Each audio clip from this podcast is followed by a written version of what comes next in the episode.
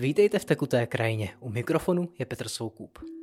Řekl jsem si, že vyzkouším maličkou jinou formu podcastování, než jakou jsem dělal doposud a dostal jsem vyprávěcí náladu. Tato epizoda je na téma síly Prokopského údolí. Chtěl bych vám povědět něco o procházkách, mystických prožitcích, rituálech, o čaj, o vodě, nebo o tom, jak mi na hlavu letěl kámen. Ale nejdřív velká bomba. Tekutá krajina má nyní webové stránky – tekutákrajina.cz Myslím, že jsou moc hezké. A navíc to vypadá, že budou brzy měnit cover art tekuté krajiny, takže pokud chcete vidět stránky modré, musíte se na ně podívat co nejdřív. tekutákrajina.cz Odkaz je v popisku epizody. Všechny epizody Tekuté krajiny jsou k dispozici na Apple Podcast, Spotify a dokonce i na Deezeru. Věděli jste to? Já ne. Já na něj vždycky zapomněl, takže pokud máte Deezer, jděte do toho. Dejte vidět, jaké to bylo. Přeji příjemný poslech. Bylo mi 18 let, když se má rodina přestěhovala do Prahy. Nejbližším dotekem přírody se stalo Prokopské údolí, asi 10 minut cesty ode dveří. Měl jsem štěstí, že na blízku bylo zrovna tohle místo, protože je skutečně magické. Začal jsem tam chodit na dlouhé procházky, abych se vyrovnal s deficitem přírody a klidu, který se po stěhování dostavil velice brzy, možná i během něho. Nejsem zcela aktivní chodec, popravdě zastavuji se na dlouhé chvíle koukání na výhledy, zkoumání stromů a hlavně na čaj. To nejlepší, co se dá udělat v chvíli dlouhé procházky, je sednout si na nějakou vhodnou skálu, vzít misku s nějakým čínským červenákem, zalit to z termosky a je hotovo. Krásný moment, vždy a i hned.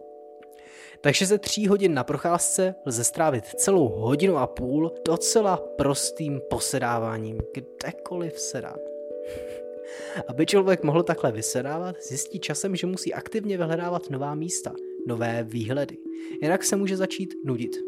Čehové sedací procházky mají tendenci pozbudit nás k hledání bizarních stezek, neznámých zákoutí a opravdu překvapivých míst.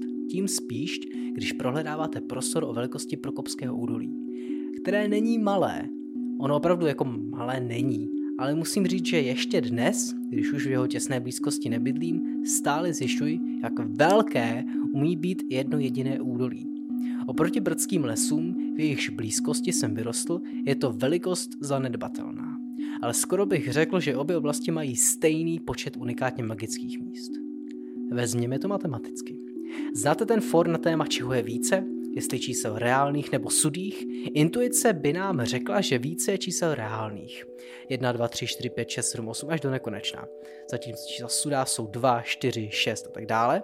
Jenomže logika říká, že dokud se sudá čísla táhnou až do nekonečna, potud lze tvrdit, že reálných a sudých čísel je stejně. Obou je nekonečné množství. Jednoduše lze říci, že dokud lze vždy najít to další číslo za stávajícím číslem, potud směřují až do nekonečna. Má zkušenost je taková, že kdykoliv jdu do Prokopského údolí, vždy nějaké to nové místo, ba i novou stezku najdu. Někdy ani tomu už jako nevěřím. Místa, kudy jsem šel desetkrát, vydávají stále nové možnosti. V brdských lesích se člověku tohle stává také, ale tam ho to vlastně ani jako nepřekvapí. Ten les je prostě hodně velký. Překvapivě v téhle kompetici jsou ale obě oblasti vyrovnané. Prokopské údolí i brdské lesy jsou ze subjektivního hlediska stejně veliké, nebo si to alespoň myslím. Třeba na to časem někdo udělá vědeckou studii. S tím, jak takhle jeden bloudí krajinou a občas si sedne, aby se napil čaje, toho zjistí hodně. Nejenom o destinacích, ale především o událostech. O tom, co se na místě odehrává. Jak vypadá den a noc, protože já rád chodím na procházky ven i v noci. O tom, jak vypadá déšť, vítr, sněhová vánice, protože rád chodím ven, když tam nikdo není. Velkým překvapením pro mě bylo zjistit a vidět, jak se na některých skalách v Prokopském údolí odehrávají po letních večerech všelijaké rozmanité šamanské rituály. Se západem sluncem jsem bídal skupinu lidí, kteří se vrací na konkrétní místo, aby zde zapálili oheň. Bubnovali nahlas, po dlouhý čas, zpívali a tančili. Časem jsem se setkal s jedním z členů této skupiny, do jejich aktivit jsem ale nikdy nepronikl. Největší překážkou mi tenkrát bylo, že jsem nešel a nezeptal se. Že jsem se nepřidal. Dneska bych to asi viděl jinak. Silně magický večer se pak odehrál naprosto náhodou. Zatímco jsem seděl na jednom kopci, naproti mě, na skále, docházelo k zajímavému rituálu. Ze středového ohně za zvuku bubnů byly zapalovány svíčky, které se rozdávaly přítomným účastníkům rituálu. Jakmile měl každý svíci, zamířila skupina obřadně zhruba do středu výšky skály. Nevěděl bych a nechápal bych, co se tam odehrává, kdybych nebyl dříve natolik zvědavý, abych tuto skálu dobře neprolezl a neproskoumal. V místě, odkud svíce zářily, se nacházela malá jeskyně. Jeskyně o velikosti sotva pro jednoho člověka. Kolem této jeskyňky, o které nepochybně skoro nikdo neví, protože není snadno viditelná, svítila světla svíček. Budování ustalo. Když jsem na dané místo zamířil příště, našel jsem v jeskyni pečlivě provedenou svatyni zasvěcenou některým andělům. Jestliže je zde svatyně dodnes, netuším. Od té doby jsem ji nevyrušil. V Prokopském údolí se nalézá něco, co je cenější než zlato. A krom železniční infrastruktury, to je ještě pitná voda. A jaká? Několik let jsem chodil do Prokopáku jenom za vodou, abych to upřesnil pro vodu na čaj. Protože do určité chvíle se jeden zblázní natolik, že začne řešit dokonce i kvalitu vody. Nevěříte? Propadněte puerům a bulongům a uvidíte. Je v něm hned několik kouzelných pramenů vody. Osobně znám dobře dva z nich. První z nich se skrývá za železničním průchodem v kopci. Nejlepší je v zimě, protože v létě v něm živí podivní malí chodíši, kteří mají tendenci vyplouvat ven s proudem do nádoby a časem končit uvaření v čajové konvici. V zimě teče pomalej a tyhle potíže vymizí. Tento pramen se jmenuje Stytlá voda a odkaz na něj máte v popisku epizody. Nicméně dávám přednost prameni, který se dá nalézt mnohem s nás. Krom zmíněných pochybností o kvalitě vody, které u pramen stydlá voda mám, jestli jsem to nezmínil důrazně, je tento nejenom nezávadný, ale voda tam teče docela rychle. Což sice snižuje poetiku, když máte nádobu napuštěnou za několik vteřin, ale zase to není taková nuda. Tento druhý pramen se jmenuje Prokopská studánka. Odkaz na něj naleznete také v popisku epizody. Hned z hlavní asfaltové cesty, která se táhne Prokopským údolím vedle potoka, lze zahlédnout skalní útvar. Zaujal mě právě při cestě pro vodu na čaj. Byla tenkrát zima. První sníh se objevil velice brzy. Uviděl jsem vychozenou cestičku po kopci vzhůru ke skále skrz keře. Napadlo mě přelézt z vodidla, přeskočit široký potok a vydat se tam nahoru. Už po chvíli stoupání jsem stanul na cestě, která byla vybudována z kamene. Docela mě to překvapilo, protože na těchto místech se takové cesty obyčejně nevyskytují. Místo vypadalo v rámci možností upravené jako park či zahrada. Šel jsem vzhůru, až jsem stanul na úpatí skály na rovince, která kolem výběhu tvořila ochos. Když jsem šel po rovince dále, našel jsem něco skvělého. Přede mnou se rozkládalo malé skryté svažité údolíčko, asi o velikosti basketbalového hřiště. Možná vzniklé kolizí jeskyního systému a následnou erozí půdy. V tomto prostoru o půdorysu mandle či podlouhlé nádoby jsem uviděl srdce té zahrady, do které jsem vkročil. Věděl jsem hned, že tohle je něco mimořádného, tajného a záhadného. U skalního výběžku jsem našel krátké lano, po které jsem se rychle salnil dolů. Do toho prostoru. Sedl jsem si do svahu, zády ke skalnímu převisu a užíval si chrámové atmosféry. Pod sebou jsem měl čtvrcový červený kapesník, abych si při sezení neumazal kalhoty. Já vím, asi, asi to nebylo třeba, no. Batoh s lahvemi na vodu jsem měl opodál. Brzy jsem se pohroužil do meditace. Po nějaké době jsem měl velmi zvláštní živý sen. Zdálo se mi, že mi na hlavu spadl kámen, že se brzy převážím hlavou dopředu, obličej upadne do hlíny a takhle se to v bezvědomí udusím, až mé tělo pokryje sníh a během týdne mě zde někdo najde. Ze jsem se probral a zavrhl ho. Fuj. V tu chvíli se nade mnou ozval šramot. Lekl jsem se, vyskočil a jak jsem se zvedl, dopadl na červený kapesní kámen velikosti grepu. Odrazil se a v setrvačnosti pokračoval až po náraz o další skalní stěnu naproti. Stál jsem jako pařený. Má vize se málem stala pravdou. Popravdě jsem už nikdy v klidu nepil čaj ani nemeditoval na tom samém místě.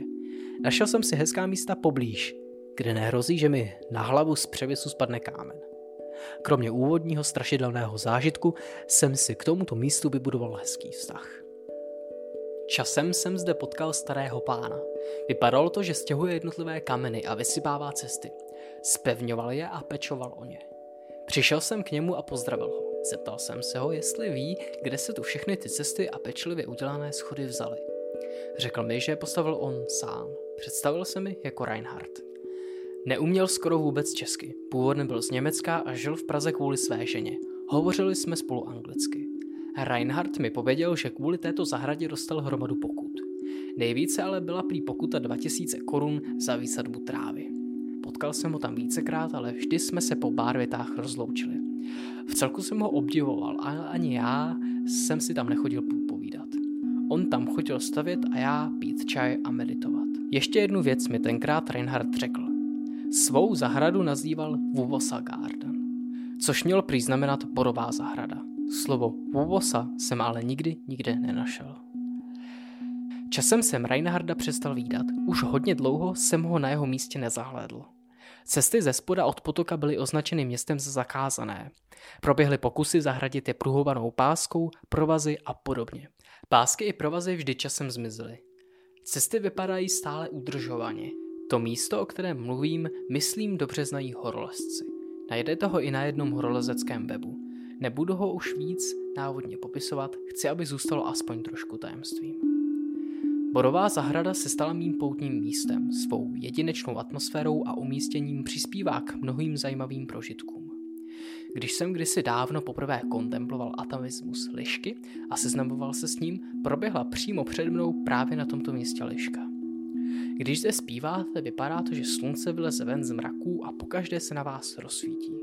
Pokud teda fakt neleje jak z konve ale i pro tyto potřeby je zde malá tajná a skoro neviditelná jeskyňka, kam se dá schovat před jakýmkoliv větrem i deštěm a pořád vidět ven do krajiny.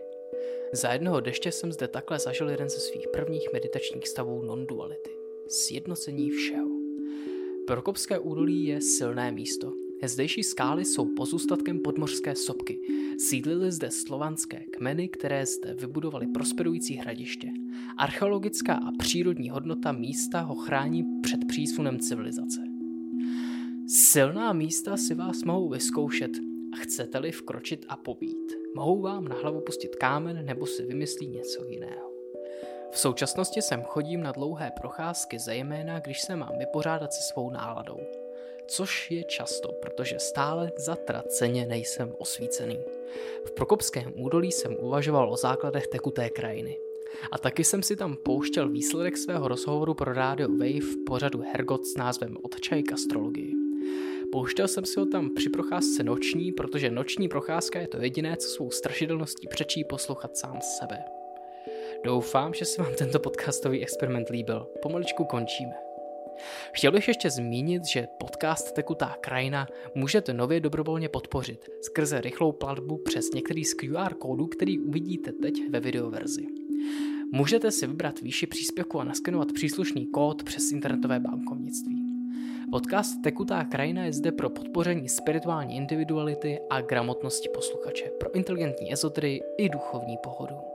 Podcast je veden jako má volnočasová aktivita a negeneruje žádné zisky ani z poslechu, ani ze slédnutí na YouTube. Svůj případný příspěvek můžete využít jako poděkování za svou oblíbenou epizodu nebo jako podporu na cestě dále. Pomůžete mi tak vyhýbat se mému obsahu a brát to taky trošku víc vážně. Příspěvkové QR kódy naleznete také na straně tekutákrajina.cz. V případě zájmu o přispění vám děkuji. Náš podcast čeká v blízké budoucnosti také nový cover art. Tentokrát kvůli němu asi nevyhlásím novou sérii, prostě ho vyměním. Dostal jsem náladu na něco víc červeného. Máte rádi červenou? Dejte mi vědět. Co se týká nadcházejících témat, přišel nám do cesty jeden covid, bohužel, takže jedno z témat znamená spoždění. Rýsuje se mi zajímavý rozhovor o agnosticismu a skepticismu. Svítá na rozhovor o Joze Smíchu nebo o Vision Questech. Nechte se překvapit, já sám nevím, co vše se před Vánocemi stihne a nestihne. Každopádně vám děkuji za poslech a těším se na vás příště.